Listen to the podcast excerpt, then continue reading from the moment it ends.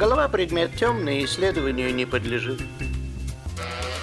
А мы попробуем. Врач-психиатр-психотерапевт Ариэль Резник-Мартов исследует события недели, поставит диагноз и назначит лечение. Нет, это не болезнь, это позиция от неграмотности. По понедельникам, когда нам особенно тяжело, в 16 часов, лечебно-политическая и общественно-профилактическая программа «Диагноз недели». И тебя вылечат, и тебя тоже вылечат. Всем доброго дня. Э, начинается программа «Диагноз недели». В нашей студии врач, психиатр, психотерапевт Риэль Резник-Мартин. Здравствуйте. Добрый день.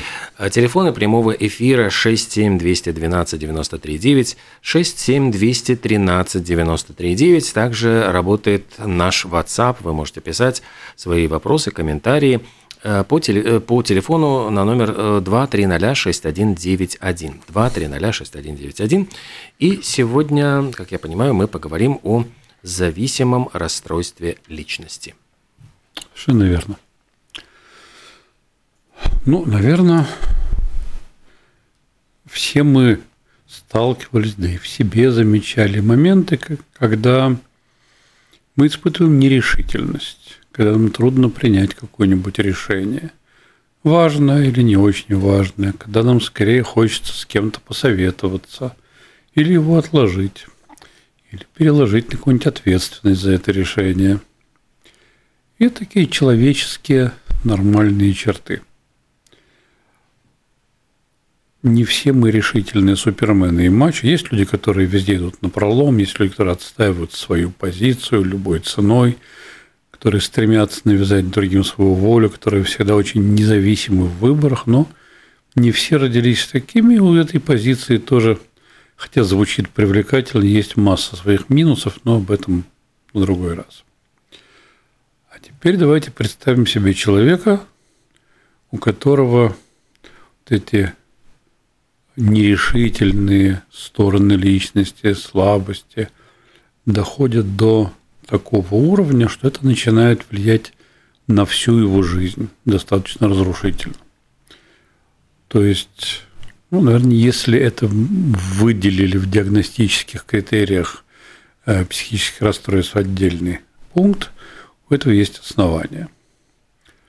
То есть э, человек, который добровольно – большей частью бессознательно, во многом осознанно отказывается от того, чтобы управлять своей жизнью, отказывается от власти над своей жизнью. И старательно передоверяет это, может быть, один человек, а может быть, несколько человек.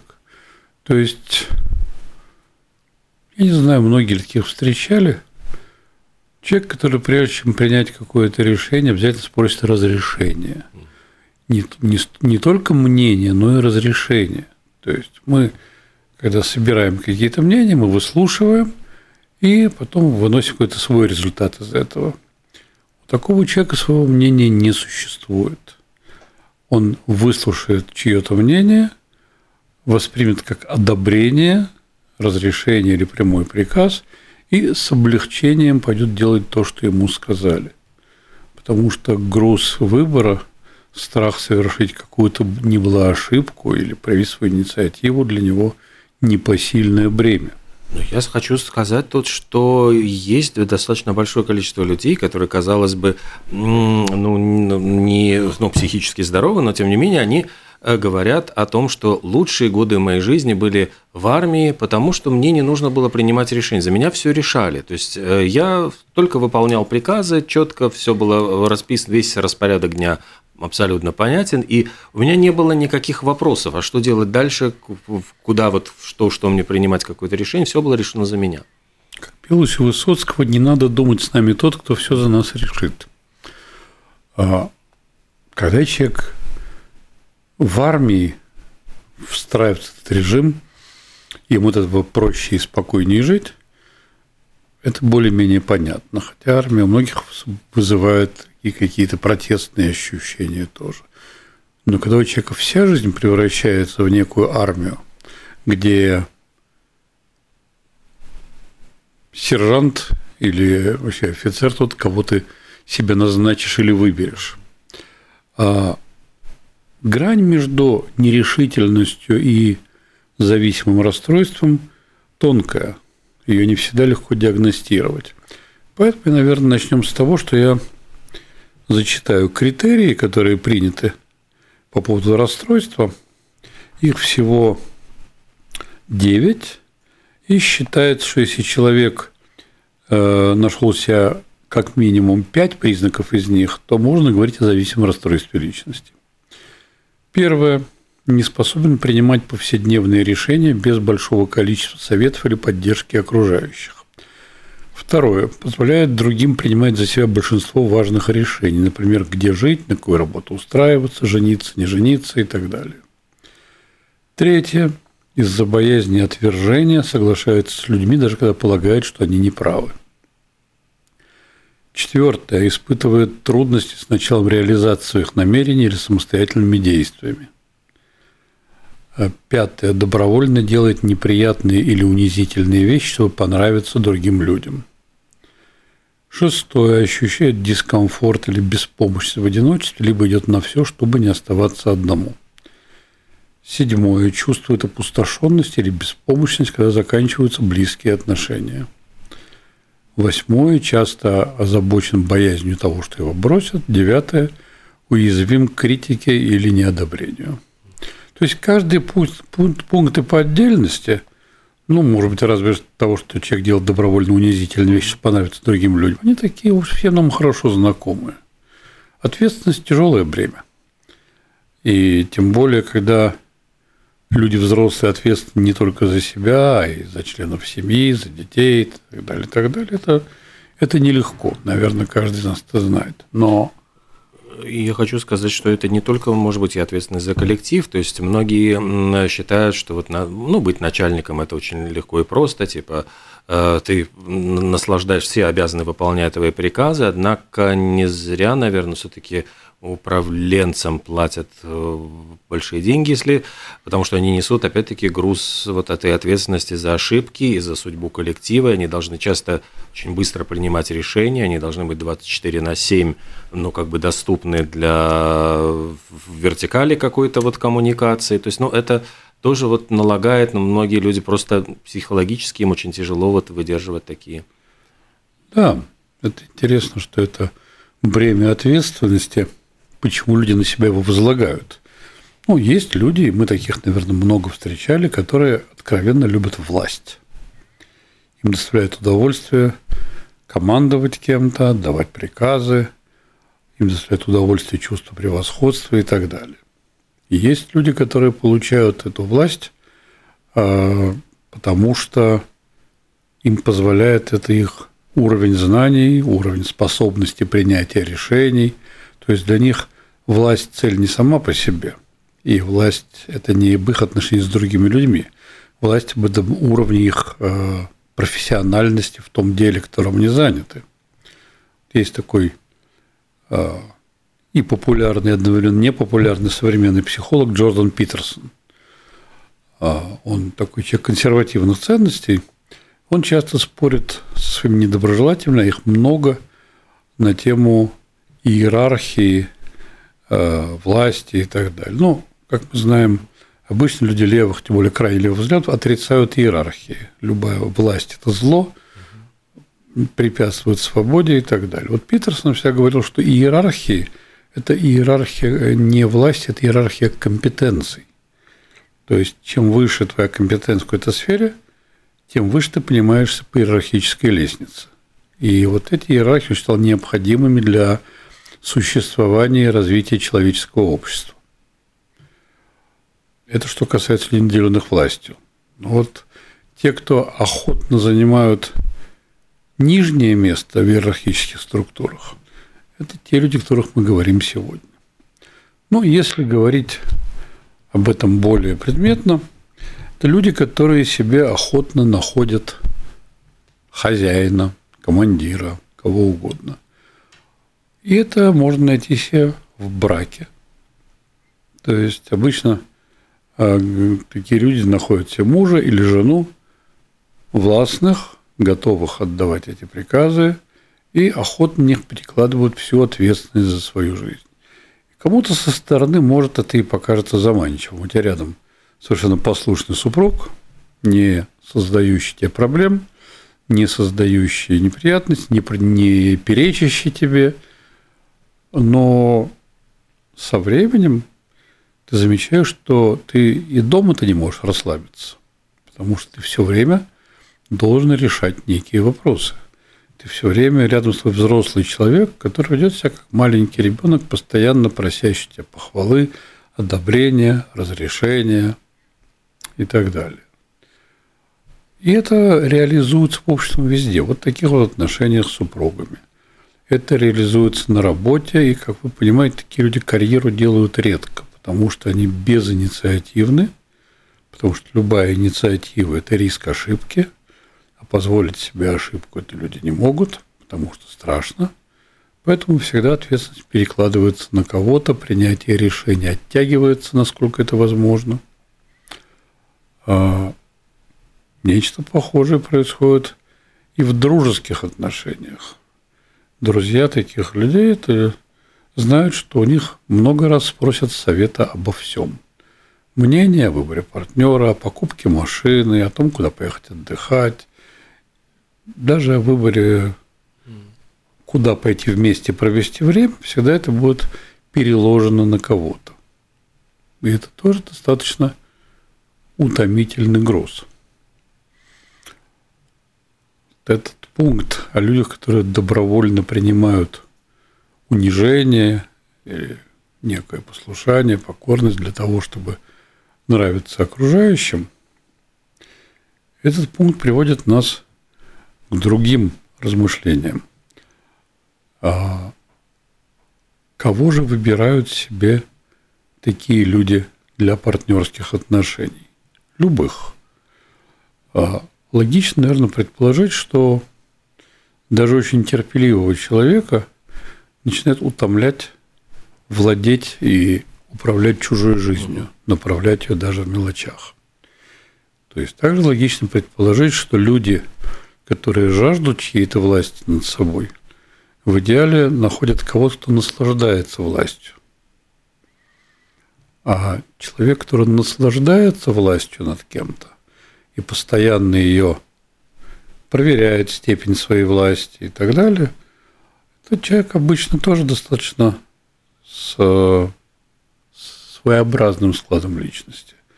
Он будет или с садистическими чертами, или с манипулятивными чертами, тому подобными вещами. То есть, когда мы говорим о пункте, где они, где зависимые люди э, охотно подвергаются унижениям или чему, чтобы заслужить расположение, они находят, логично, что они находят кого-то, кто охотно их унижает, оскорбляет, унижает. То есть эти печально известные отношения в семьях, где кто-то из супругов терпит насилие над собой. Обычно, кстати, по статистике зависимые личности это, это женщины больше, чем мужчины. Мужчины такие тоже встречаются, но женщин больше. Ну, хотя есть. Вот э, я сразу вспоминаю, я читал, по-моему, большую статью или мемуары даже вот э, пианиста Купидмана, который был супругом Людмилы Марковны Гурченко – и даже вот, по-моему, а, Иосиф Кобзон в каком-то из интервью сказал, что я удивляюсь, вот снимаю шляпу, сколько он выдержал, дескать, ну, с такой сильной личностью, потому что он был тоже супругом Гурченко, и она как бы контролировала его жизнь, и он там в какой-то момент он очень э, чувствуется, ну вот был обижен, чувствовал большую обиду, потому что даже вот его мечты стать композитором, они сталкивались с тем, что она вот контролируя его, она говорила, что нет, нет, нет, э, это не твое, ты будешь, э, ну будешь моим аккомпаниатором. Он же был действительно долгие годы ее аккомпаниатором, он писал, э, делал переложения, там э, аранжировки песен специально вот под ее вот вокал, под ее стиль, но в какой-то момент ему тоже это вот надоело. То есть они разошлись, расстались. Или, может быть, ей надоело. Я вот, честно говоря, там уже не помню, как произошло это расставание. Где-то было интервью с мамой Гарри Каспарова, которая говорила о женщине, которая нужна ее сыну. Она говорила, ну вы должны понимать, если становитесь супругой гения, ваша жизнь – это служение. То есть, не знаю, насколько эту мысль мама применяла в своей жизни, о том, что женщина, выходящая замуж за ее сына, должна ему всю жизнь служить, потому что он гений, а ее функция такая обслуживающая, покорная, это о многом говорит.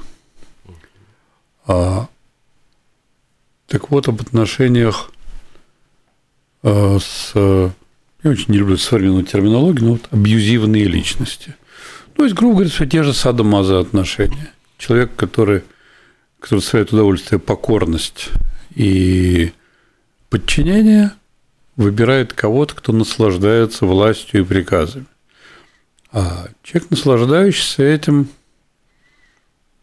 зачастую все больше и дальше проверяет границы. Ему все время хочется их расширять. То есть там, где его э, партнер или партнерша стерпит что-то, значит, можно пробовать дальше. Э, кроме того, помимо людей с э, склонностью к агрессии, как мы знаем, есть это понятие control freak. Люди, которым нравится все вокруг контролировать. Обычно это очень тревожные люди, очень неуверенные в себе и в жизни, поэтому их э, компенсация этой тревоги – это все, что вокруг надо брать под контроль. Из этой склонности вырастают гиперопекающие родители, тиранические мужья и жены, тиранические родители и так далее, и так далее. И человек, желающий подчиняться, находит себе в качестве идеальной половинки человека, желающего контролировать малейшие аспекты его жизни. То есть до сих пор ко мне приходят пациентки, которые знают, что вот их муж должен сколько-то раз на дню созвониться с мамой, отчитаться, что он ел, что он собирается делать, куда он сегодня пойдет, когда он придет. То есть э, для человека естественно, что его жизнь должна быть прозрачна и контролируема мамой или кем-то. И вроде бы мы можем пофантазировать, предположить, что эти люди, настолько нуждающиеся в одобрении и разрешении, если находят себе какого-нибудь вот такого контролера, тирана и так далее, что вроде должны жить счастливо. У нас звонок? Да, у нас... А, сейчас вот, наверное, сейчас человек перезвонит, я надеюсь. Да, здравствуйте. Здравствуйте. Да, здравствуйте. Ну, я по вашему рассказу, по... здравствуйте, по вашему рассказу понимаю, то, что люди только, э, так сказать, на тех, которые агрессивные, которые себе подчинять хотят, и те, которые подчиняются. А что делать людям нормальным, которые не хотят, э, чтобы подчиняться кому-то и не хотят унижать других? Вот, например, э, я сегодня посмотрел в интернете про а, актрису Ирину Алферову, так и третий брак у нее, актер тоже женился на ней, хотя у нее было два брака предыдущих и дети от предыдущих браков. И дело в том, что они вот, э, сказали, что э, наслаждались э, разговорами друг с другом. Конечно, там и секс был все, но вот как найти такого человека, с которым приятно просто общаться? Вот. Спасибо. Ну, это хороший вопрос. Как найти, кто приятно общаться? Мы встречаемся с людьми, и с теми, с кем нам приятно общаться, мы это ощущаем. Вот дальше, вот, мне кажется, один из важных критериев – это приятность какая, это удовольствие от чего. У людей с зависимым расстройством личности это удовольствие от подчинения. И видишь, что делать нормальным людям? Вообще нормальный люди – очень расплывчатое понятие. Но я думаю, что в отношениях, где одна сторона отношений жаждет подчинения и указаний и приказов постоянных, а вторая сторона вовсе не хочет такого, хочет равного партнерства, хочет, чтобы тоже мог с кем-то поделиться своей ответственностью. Я думаю, такие отношения не очень жизнеспособны, потому что в итоге, как там было сказано в вебинаре, караул устал. Угу. В итоге наступает усталость, потому что человек не хочет и не может постоянно э, нести ответственность за взрослого человека. не хочет быть постоянным тем, к кому много раз обращаются за приказами. Более того, ну, наверное, человек с зависимым расстройством личности, если не получает приказов, впадает в некую растерянность. Он не понимает, как ему жить, он боится сделать шаг.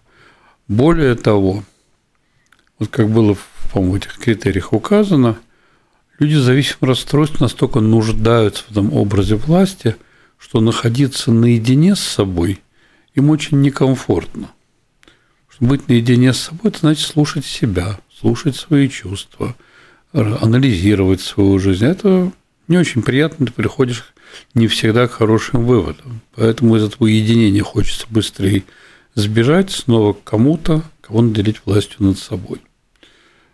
Наверное, в лучшем случае, если происходит такой дисбаланс, кто-то жаждет подчинения, а вторая сторона не жаждет власти, в хороших отношениях, в идеальном варианте людям об этом начать говорить, что есть такая проблема, и та сторона, которая жаждет подчиняться, может осознать, что что-то не так, и начать искать себе какой-то профессиональной помощи.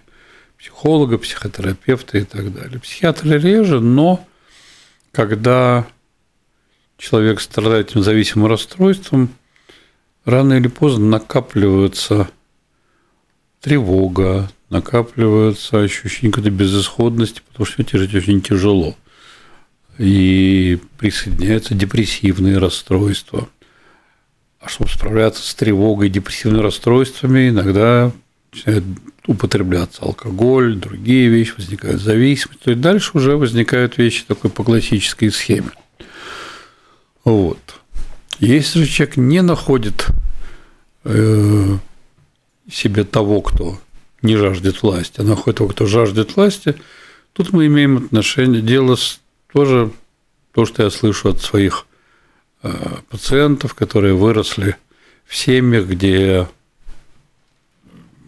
допустим, отец пил или напившись был агрессивен и избивал жену, детей и так далее. И когда эти дети вырастают, они спрашивают, мама, а почему ты не развелась с ним? И мама вообще что-то, ну, а куда бы я пошла одна с детьми? Или я хотела, чтобы у вас была полноценная семья.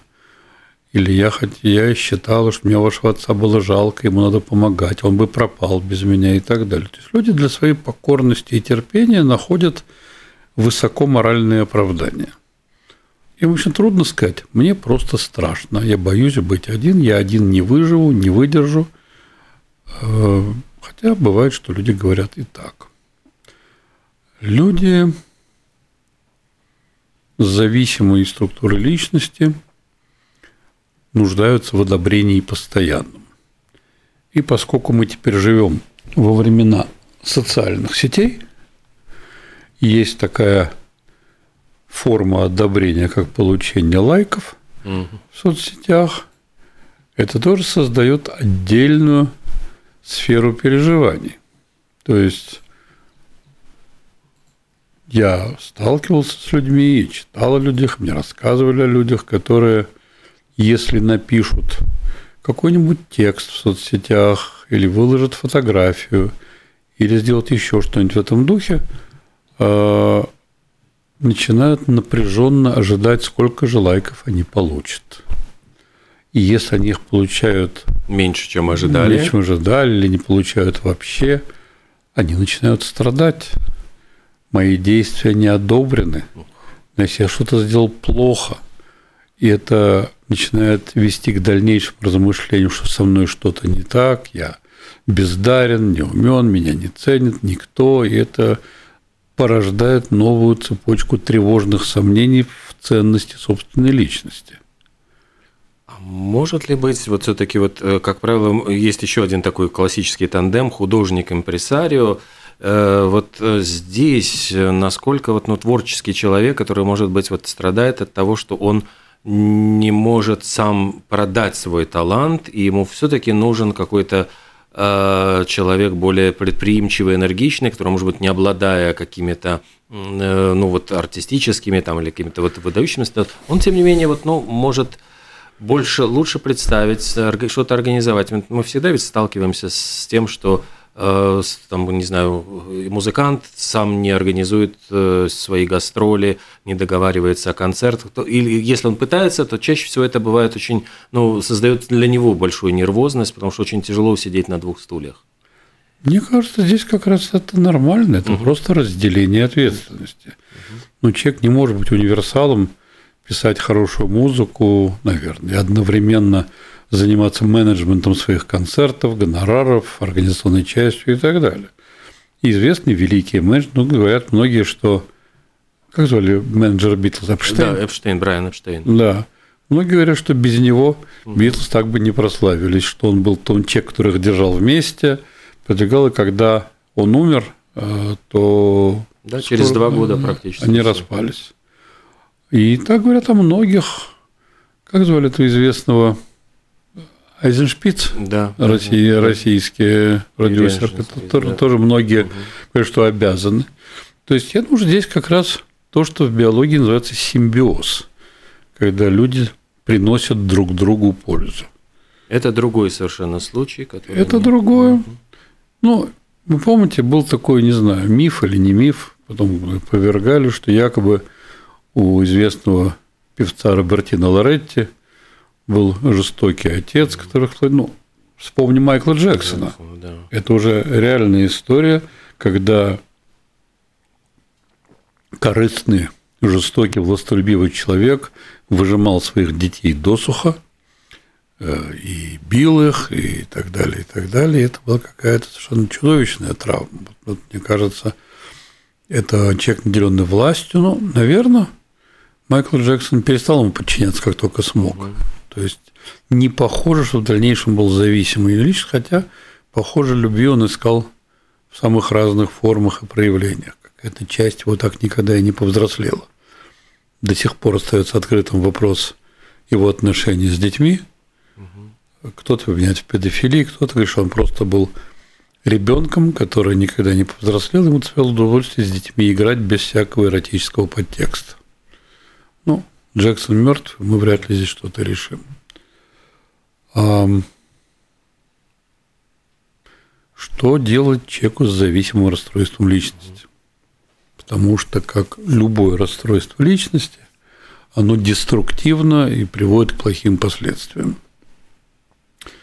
То есть, даже будучи зависимым, охотно унижаясь, подчиняясь отказываясь от власти над своей жизнью, это как болезнь, которую, может, мы не осознаем, но продолжает э, подтачивать наш организм. В данном случае разрушается психика человека. А, ну, как всегда, первый шаг к решению проблемы – это осознание проблемы. То есть э, человеку рано или поздно становится дискомфортно. Другое дело, что даже этот дискомфорт он пытается заглушить, стараясь подчиняться кому-то еще больше, стараясь еще больше перестать управлять своей жизнью. А, и это приводит, как мы уже говорили, если имеет дело с партнером, злоупотребляющим властью, к побоям, к унижениям и тому подобным вещам – и это создает или реальные проблемы с физическим здоровьем, или это попадает в поле зрения окружающих, или это создает и далее некую дисфункциональную семью, где начинают страдать дети, это тоже попадает в поле зрения окружающих. В какой-то момент человеку неизбежно становится плохо. Другой вопрос, что он от, категорически отказывается это увязывать с тем, что он – отдал власть над собой добровольно другим людям. А, и это осознание обычно приходит через не основную причину. Ну, люди часто приходят к психотерапевтам с какой-то жалобой, которая является такой верхушкой айсберга. Человек приходит, допустим, с тревогой или с депрессией. Начинает разговаривать с психотерапевтом и начинают разматывать эту этот клубок, куда же он приведет. И клубок неизбежно приводит в тот рассказ о своей жизни, когда любому человеку, даже не только психотерапевту, становится понятно истоки этой тревоги, истоки этой депрессии. И дальше начинается та самая тяжелая часть, что человеку надо как-то помочь осознать, убедить его, что он находится в тяжелых отношениях. И тут есть особая ловушка. Что делает в психотерапии человек, который рвет власть над собой? Ну да, он начинает полностью подчиняться да, и пытается сделать угодить, психотерапевта да. властной фигурой и старается ему угодить. Он старается отдать ему функцию, что теперь должен психотерапевт давать ему советы, указывать, как поступить, что пойти и сказать своему мужу или жене, или папе, или маме, как действовать. То есть, э, если психотерапевт в этом не очень опытен, он может поддаться на это, потому что он получает похвалы, как хорошо вы мне помогаете, да вот мне дали правильный совет, и моя жизнь стала лучше. Но в этот момент психотерапевт не понимает, что он просто стал тем самым образом, спасаясь от которого к нему пришли. И он не может всю оставшуюся жизнь быть менеджером жизни своего пациента и давать ему бесконечные советы. Это не терапия, это превращается во что-то совсем другое. Поэтому часть, очень важная часть работы, вот такому пациенту помочь осознать, что он не живет своей жизнью, что он отказался от своих желаний, что это не есть норма и что это и есть исток его проблем. Это осознать дается нелегко, потому что у таких людей много таких личностных защит, которые всячески помогают избежать этой неприятной истины. Находится масса рациональных или псевдорациональных объяснений, почему это нормально и хорошо. Объяснений, почему они могут быть таким. Есть прекрасная фраза, которая часто слышна. Ну, вот такой я человек. И здесь возникает вопрос, а почему вы такой человек? Вы же не родились таким человеком. Вы же не родились светгрудным младенцем, который пытается всем угодить. Каким-то же образом это э, с вами произошло. Здесь начинается тот самый анализ. Здесь есть разные виды терапии, которые применяются. Как я уже сказал, если у человека накопилась депрессия и тревога, на каких-то этапах, может быть, нужна и медикаментозная помощь. Но главный и самый первый шаг – это понять, что у тебя есть то самое зависимое расстройство, понять, что ты давным-давно не управляешь своей жизнью, и что люди, которым ты отдаешь власть над своей жизнью, это не самые хорошие для тебя люди. Люди, которые для тебя были бы хороши, они не хотят управлять твоей жизнью. Они говорят, прости, но у тебя своя жизнь, у меня своя, должен жить своими проблемами и делами. Ну, удается вот как-то помочь, то есть вот чтобы действительно человек изменился, что должно в нем поменяться, простите за тавтологию? Что должно поменяться, мы понимаем. Но вот этот толчок, есть люди, которые приходят за помощью, настолько пугаются возможности этих перемен, что они просто отказываются ее принимать. Они просто уходят, отказываются ее принимать, и все. Вот, не хотят. И ничего ты здесь не поделаешь, пока у человека не возникнет мотивация. Как мы давно уже знаем и много раз говорили, не бывает на свете принудительной психотерапии. Не бывает на свете того, что человеку говоришь, у тебя такая-то проблема, и ты должен с ней работать. Человек приходит, тебе излагает свою проблему, начинает с тобой обсуждать, и вы постепенно вместе приходите к пониманию того, что творится. И на моей памяти и были люди, которым удавалось стать независимыми. А обычно, когда этот груз ответственности был слишком тяжел, приходила на помощь такая штука, как психосоматика, и человек, который не умел говорить «нет», своим близким, вдруг чем-нибудь заболевал. У него возникали какие-нибудь соматические расстройства, которые давали ему для себя оправдание. Больше такого не было. Например, я знал человека, который, взрослый мужчина, должен был каждые выходные ездить со своими родителями на огород. Он должен был все выходные посвящать работе на огороде. И что не было никакой ни личной жизни, ни дружеского общения, потому что огород и все, и как можно отказать родителям, это же нехорошо, они же меня вырастили. Ну, у человека в итоге возникло достаточно серьезное психосоматическое расстройство, которое дало ему основание больше не ездить на огород. Но беда в том, что дало ему основание тогда не только не ездить на огород, а на всю остальную жизненную активность. Не выходить из дома, ни с кем не встречаться, не быть ни в каких отношениях и тому подобные вещи. И это тоже путь, который надо проходить в терапии, осознание всего этого. Есть мое любимое слово осознанность, и все перемены начинаются с того, что чем глубже человек осознает, что с ним на самом деле происходит, тем больше шансов на мотивацию что-то менять. Резник Мартов, врач, психиатр, психотерапевт, программа «Диагноз недели». И до встречи в следующий, следующий понедельник. Всего доброго.